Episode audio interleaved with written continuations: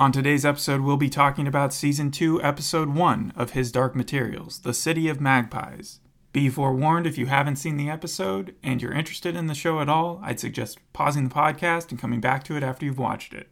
Now, we can continue with spoilers for the first episode. I can already tell this is going to be a tough one to talk about because there's just so much info dump in this episode about magic. And kind of the first season as a whole was just a setup of this world. And now we have three worlds that we're talking about. And you got the earth which was the most boring of the three. You have lyra's world. And lyra is the main character played by Dafne Keen she's the prophesized child and she is from logan and she did a phenomenal job in Logan, and she's part of the Marvel Universe, just like James McAvoy, who plays her uncle slash I think dad, uh, Lord Asriel. But yeah, I and okay, go ahead. There's some stuff on him, but but you're basically saying that his Dark Materials felt very expanded, right? Like it expanded this season. Yeah, we had seen all the worlds beforehand, but only one of them in the dust, and the other two, the Earth was barely even talked about, and it was by far the most boring storyline of last season. Yeah, and I know that with this season that they want to introduce a lot of new characters, and the books in and of themselves are world building. In fact, one there the, weren't there weren't a lot of new characters in this episode. Well, I know throughout the season there will be. Um, for the executive producer Jane Tranter, she said in season one we had a witch, in season two we had witches, and we have angels. In season yeah, there are a lot of witches, and witches are pretty cool because because they're overpowered. Like they're able to move sometimes faster than the speed of light. Are they evil? No, they're not evil. They have their own politics and they're trying to help Lyra since she is the prophesized child. And apparently, they're one of the only communities that actually know what the prophecy says. And so, Ruth Wilson's character, Mrs. Coulter, who is the villain of the series, who works for the Magisterium and also walks her own fine line of who she's actually loyal to, she's chasing after Lyra as well, and she's trying to find out what the prophecy means. There's just a lot of like stuff going on that you have to sort of wa- have watched the first season to understand. But when it comes down to this episode, you're kind of just watching the two main characters, Lyra and Will Parry, get to know each other yeah. because they're now stuck in this other universe which I'm not sure what it's called, but it's the city of magpies. It's like this castle in the middle of this sand island that's in the sky.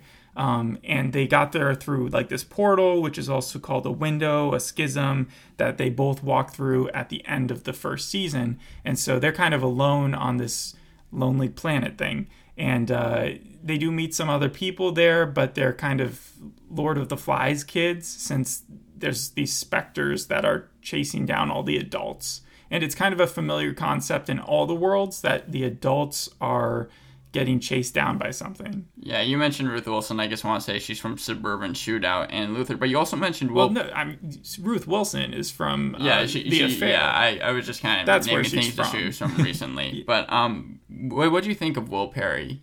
Will Parry's character in the first season was probably my least favorite character, along with his mom. In this season, he's really cool. I think that their interactions make this show better uh, between Dafne Keen and uh, Amir Wilson. Like, that was the most interesting part. No doubt. They had these interactions like Thor did in the second movie, where it wasn't a great movie, but him entering Earth and trying to understand their customs was the funniest part. Mm-hmm. And there were just a long list of times where Lyra was learning what an omelet was, and she was literally poking it and being like, "What is this?" And it was it was pretty funny. But yeah, go ahead. I just want to kind of give some um, background. So this is based off of a trilogy of books. It has kind of two names: his Dark Materials trilogy and the Trilogy of Dust by Philip Pullman. And this show has tried very hard to stay uh, true to that vision that Pullman had.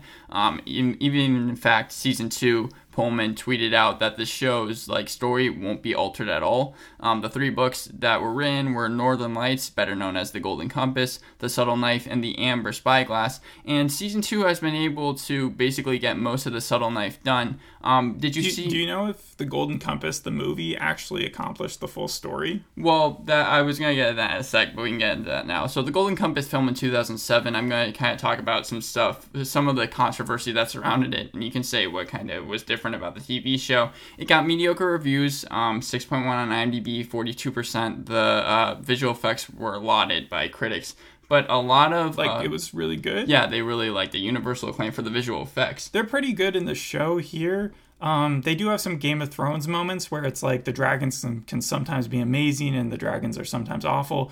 Uh, this they do film some dark scenes where you can't really tell on like a computer monitor whether or not they actually come across very well. But you have a lot of witches flying. You have the aeronauts with Lin Manuel Miranda. You have the familiars or demons as they call them, which is the animal soul, which they all talk. So I assume there's a big budget behind this thing. Yeah, there is. It has it's a like, lot of executive producers, but probably as much as the movie. And yeah, and produced by Bad Wolf, which uh, I was kind of talking about a couple episodes ago on this show. But the film omitted parts of the book where Pullman was critical of religion. He's very outspoken in those parts, more specifically the Catholic Church. The Guardian referred to Pullman's commentary um, on it as like general disenchantment with all dogmatic belief systems. Well, they don't they don't shy away from that here. The Magisterium is this religious order. In the first season, they destroy the scholarly like Oxford place, and they also are trying to keep denying that these other worlds exist. Like even when this schism opens and they can see the other world, and they're talking about it in the first few scenes,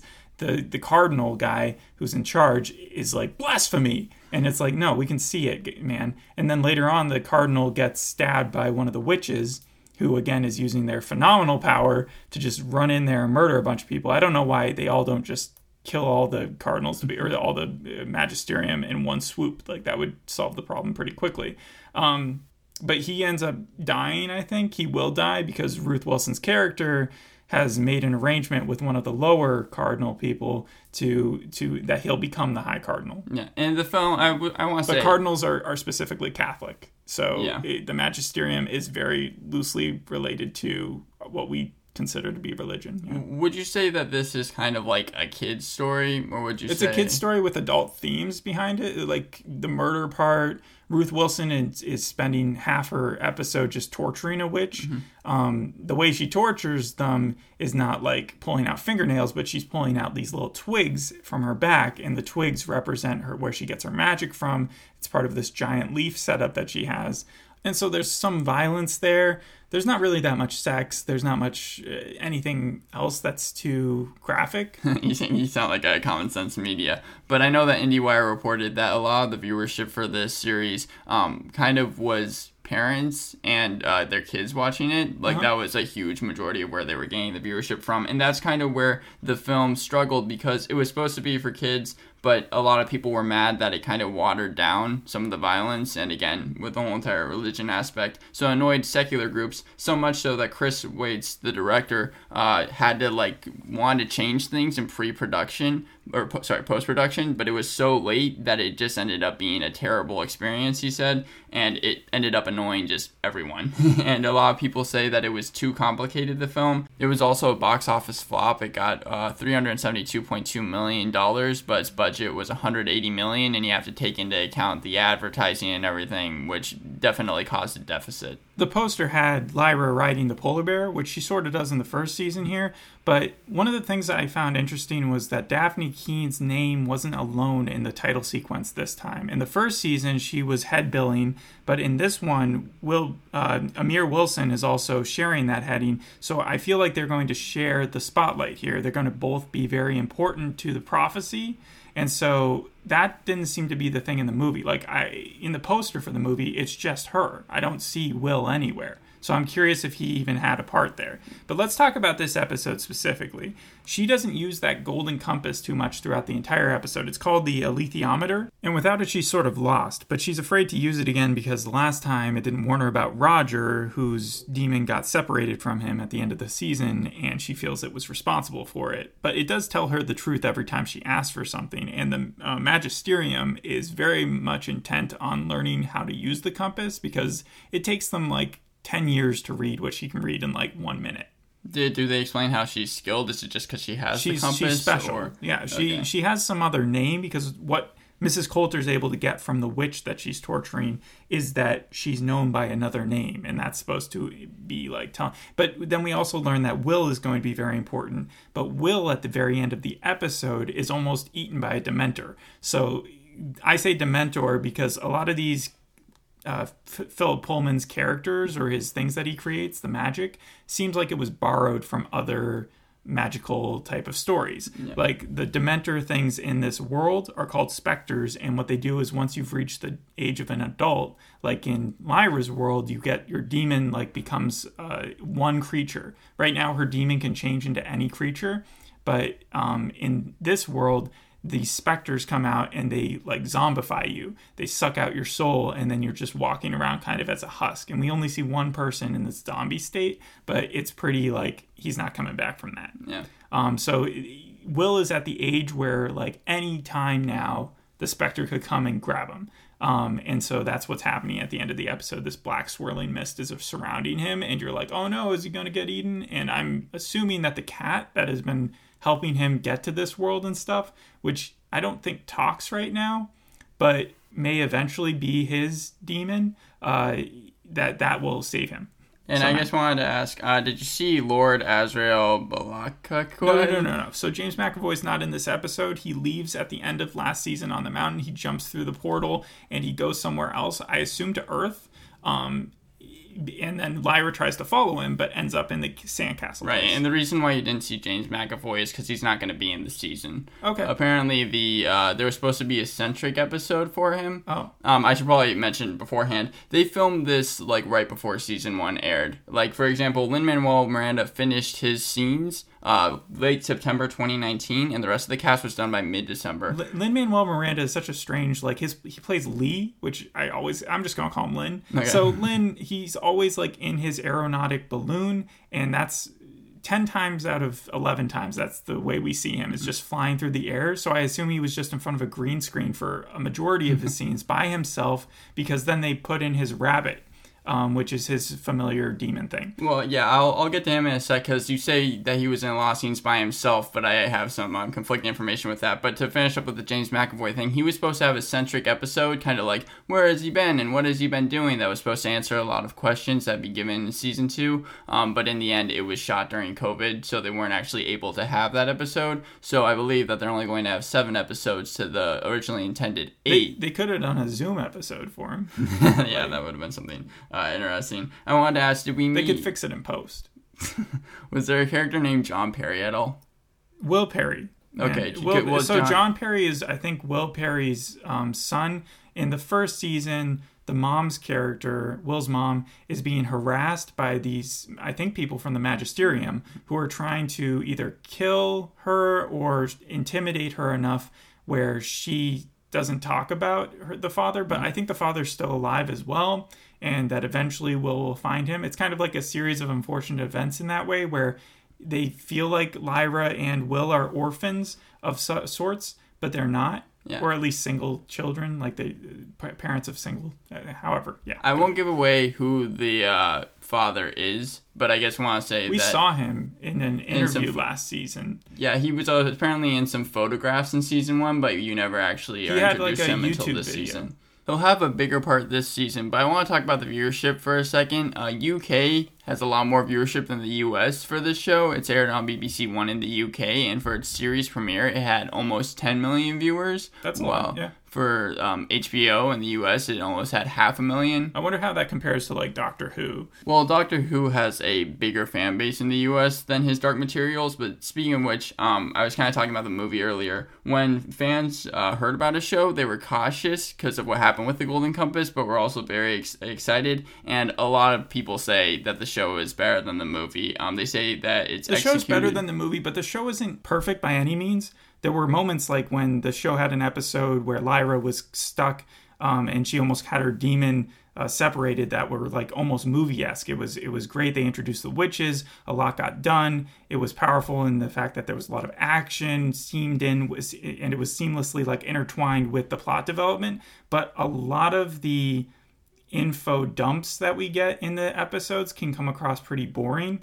In this episode, again, it highlighted really well when they were in the cool looking castle and they were kind of getting to know one another because you got to have the comedy of how the worlds were completely different from one another. Like your world is like my world, but with the words mixed up. And so one didn't have electricity or showers in Lyra's world, while he was mystified by the fact that animals could talk like we would be. At one point, he fli flips out his smartphone, and they, uh, I like on purpose made it have like a back cover so you couldn't tell what type of smartphone it was.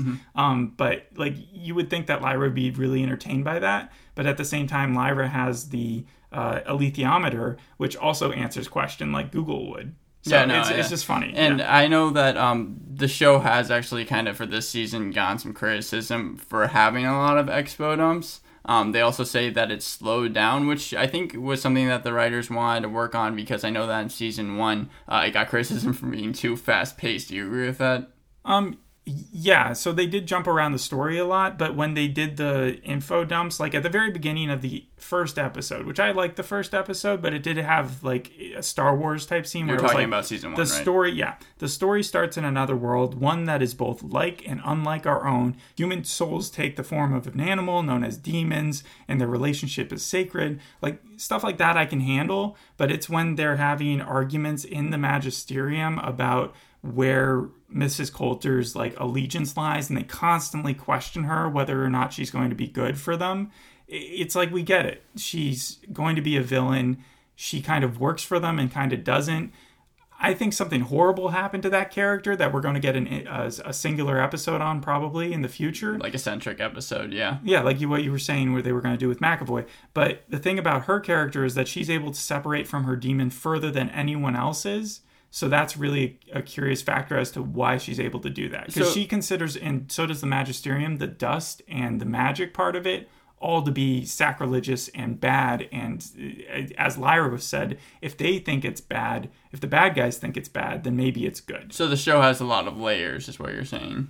Yeah, but I- it's a question of whether or not the layers are just filler for the prophecy. Because in the end, if we just find out that Lyra is going to save the day and everything's going to go back to normal and the specters are going to go away and the magisterium is going to go away and the earth will be saved from whatever it's dealing with through these explorers and stuff, then it will mean that all this other info stuff doesn't really matter too much. Yeah, and I know that right now they're kind of trying to. I was trying to see if this was only going to be three seasons, just like the book uh, was three uh, books, but they're already starting potential scripts for season three. Uh, I wanted to ask, did you notice any Easter She's eggs? going to be so old for season three. Yeah, I know it's, it's gonna be like Stranger Things, uh, is what I kind of thought about. Like season two, you can kind of get away with it, but by season three, it's just kind of ridiculous. Um, but did you notice any Easter eggs? Because Joel Collins is the designer and executive producer for this. He said that he hid a ton in like this city, Cittàgazze, which is the uh, city of magpies, as you've been uh, bringing up, uh, just through like certain things like the brickwork, signs, or even clothing patterns. It just reminded me of Europe, just those like Spain type of sculptures where sometimes you'll find a castle, maybe in Puerto Rico, where you can walk around it. And uh, it just looked like like a lot of fun to be at, and I think that the rest of the cast should be jealous because the other cast members had scenes on boats, old rickety boats, and also Lin Manuel uh, Miranda's scene with a bunch of witches just standing on a platform, sort of, and in like terrible weather they looked like they were having the time of their lives, like literally out dining and like learning about what the city had in it. It looked like a fun adventure. These seem to have the they, they seem to have the weirdest type of scene. Like I know Lin Manuel Miranda was in a hot air balloon, and it just seems like they have Well, all no, the aeronauts are like a whole army. There's like a bunch of people who know how to fly because they don't have technology the way we have technology in our world, but they do have a lot of modern stuff that we have. Like they're able to fly around with the technology that they do have. Like one person cannot make their own air balloon in real life. But he's able to just drag his around. I don't know how it works. There's got to be some it one of magic those things to it. where like it can fold down, or what do you mean by drag around? Yeah, it folds down and he like drags it around in half the first season. that's awesome. But, um, I have so a four choose and a lie game here, and I just want to see if you can guess which one the lie is out have of a these game? five. Okay, yeah. One is that Pullman is not a fantasy reader. He finds it not satisfying. the writer doesn't read fantasy. Yeah, he finds it not satisfying. That's hard to believe, well, because, he like, reads it, he just doesn't of- like it. Okay. and he calls his dark materials more stark realism. Two is that the film, um, The Golden Compass, won an Oscar for Best Visual Effects. Three is that one of the show's stars was infected with COVID, Ariyon Bakare, as Lord Carlo Boreal. I think he was in season uh, one. Four is Lorne Balfe is a composer for his Dark Materials, and the films he has composed for has only been for one, uh, the Lego Batman movie. And five is the show hasn't been nominated for any Emmy Awards. One of them is a lie. Um. Okay. Let's see. So the second one was what again? Uh, the film won an Oscar for Best Visual Effects. The the film did. Eh, I'm gonna say that that's true. What's the fourth one? The fourth one is Lorne Balfe is a composer for his Dark Materials, and the film he has composed. Okay, what was for- the COVID nineteen one?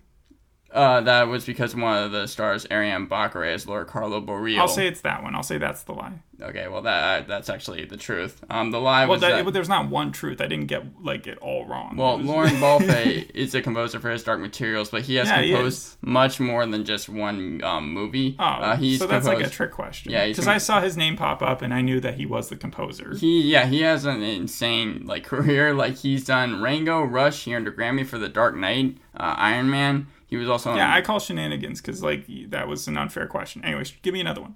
well that that was it I'm gonna ask for next time that you have like two more set up, or that you limit it to like three answers because that's really tough.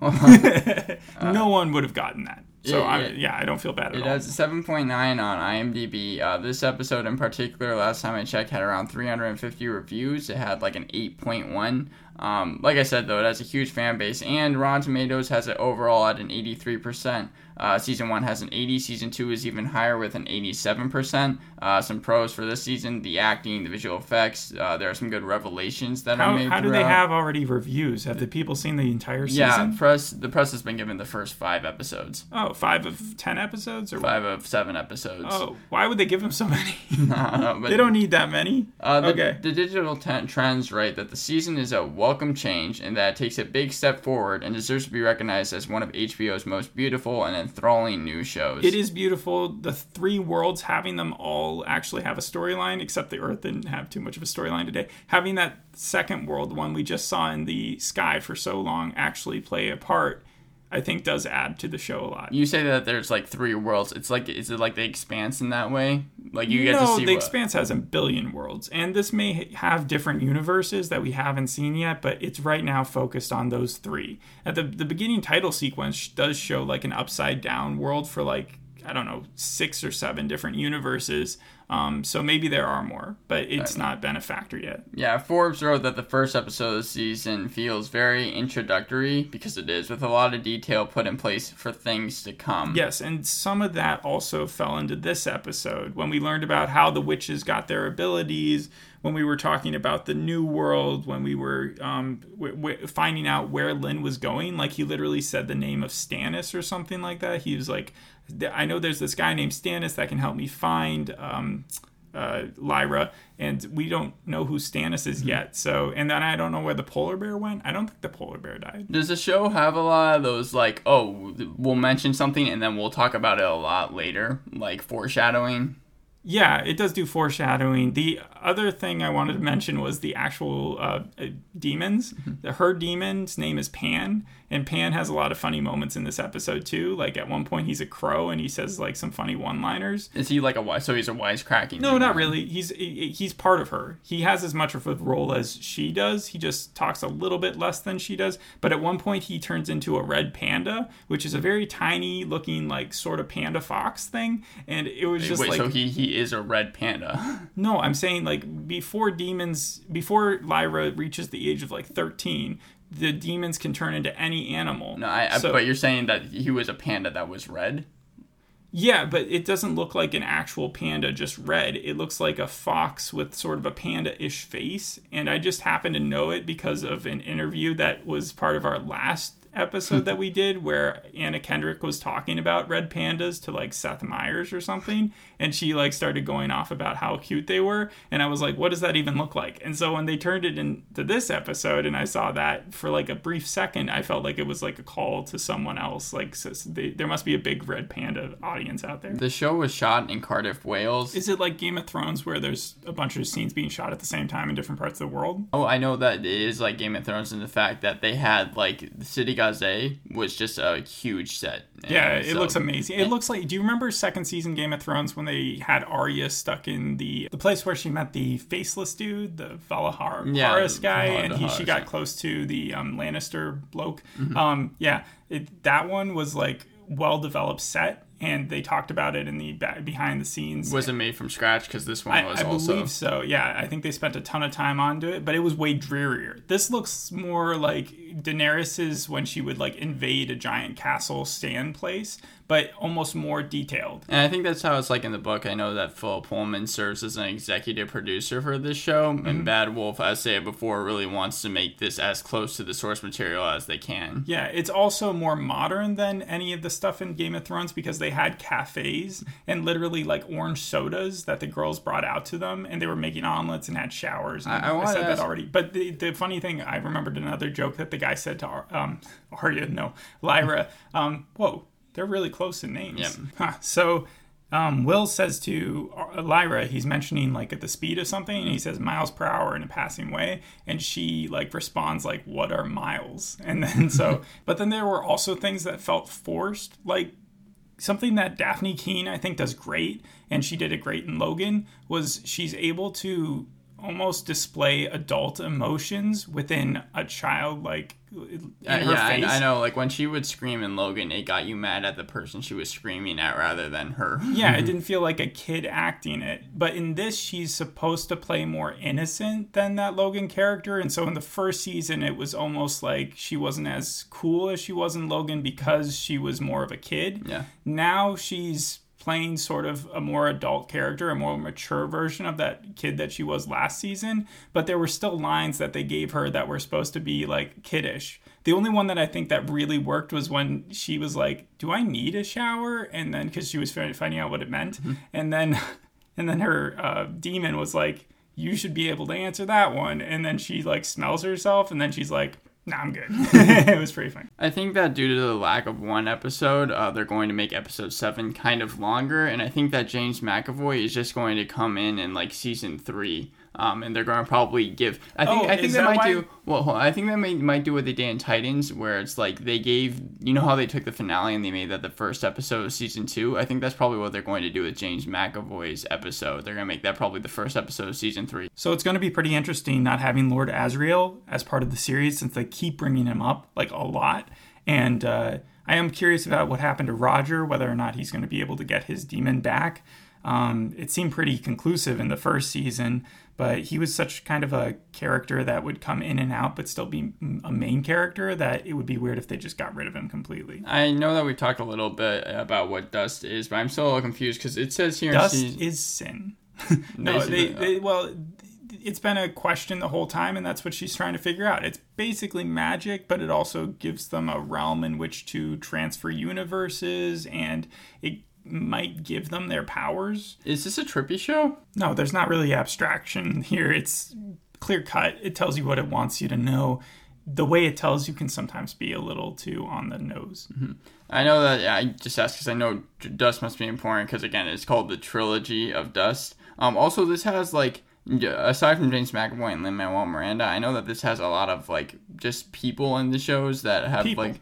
Well, I meant like that. It also has a lot of animals. started in their own shows. Yeah. and I know that there's um like a lot of voice actors for animals as well, which makes me kind of want to watch the show every because every see- person in Lyra's world, even the witches, have demons. But then you said there's also going to be angels this year, which is going to be interesting. I wonder if they're also going to be animals of sorts, or if they're going to be actual angels. Does uh, so aside from them all having like animal or demons, um, does every character have their own type of niche, or is there any character that like when you Like, see? Like, do they have a? Give me an example.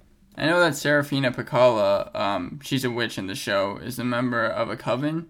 Yeah, we may have seen her in this episode. There was a really cool witch scene where she came in there and sort of saved the lady who was being tortured by murdering her and then just blasted through the entire ship, just stabbing everyone. And again, I don't understand how the witches aren't able to win this war in a snap of your fingers. Like it doesn't seem they have like they have much that can hold them down. So are there there witches on both sides, right? Like bad and good. No, there's witches on one side, and those witches are deciding whether or not they want to fight this war. Because So, witches are, I think they live for much longer than human beings do. So they don't know if they want to get involved Yeah, in well, the reason I ask is because you're saying they're OP, and if they're only on one side, it feels like again, like you're saying, they could just snap their fingers and basically win the war, and that would be it. Mm-hmm. Um, but yeah, yeah, that's definitely a flaw that I see. But then also, we don't know if the witches, how much control they have of the other realms, because we don't really see them in the other worlds. I am really curious about this Dust World though, and I hope that we get more answers to it. Like what's going on with these specters and wh- where are all the adults because they can't they can't all be zombies. From my understanding, there's going to be a lot of cliffhangers, not just with the season finale, but just throughout the show. That, like, again, I think the um, James McAvoy episode was supposed to answer. But if you had to rate this episode on one to ten, what would you give it? Um, damn, that's that's a tough one. Again, certain scenes were more boring and certain scenes were great. That witch scene was pretty awesome. The most of the scenes with Lyra and Will were great. Will's character 50 times better than it was last season. Last season he was basically babysitting his mother and that was just a like so treacherous to sit through because his mom wasn't making things up, but at the same time she was too crazy to really explain herself.